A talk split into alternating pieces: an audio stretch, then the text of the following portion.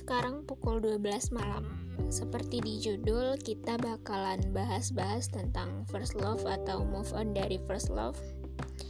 Tapi uh, gue pengen tahu dulu, menurut kalian seberapa penting relationship di umur 20 tahun? Apa harus pacaran dulu buat move on dari first love atau gimana?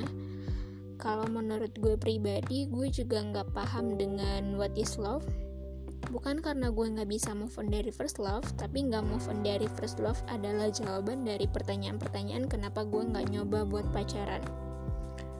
Sebenarnya gue bingung mau jawab gimana ketika gue ditanya kenapa karena gue nggak paham dengan arti relationship sebenarnya. Relationship itu kayak apa? Dan gue bingung sama orang yang gampang putus dan gampang jadian.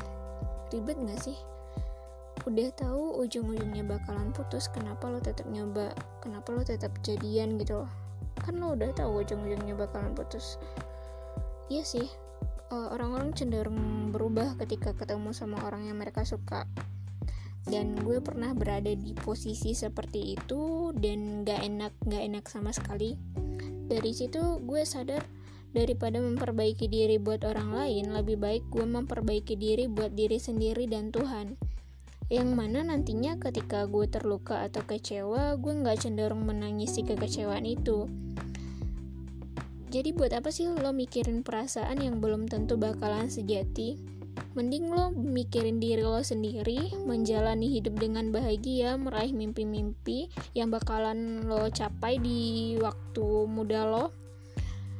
Ya egois buat diri sendiri menurut gue nggak apa-apa karena itu karena kita perlu egois membuat diri sendiri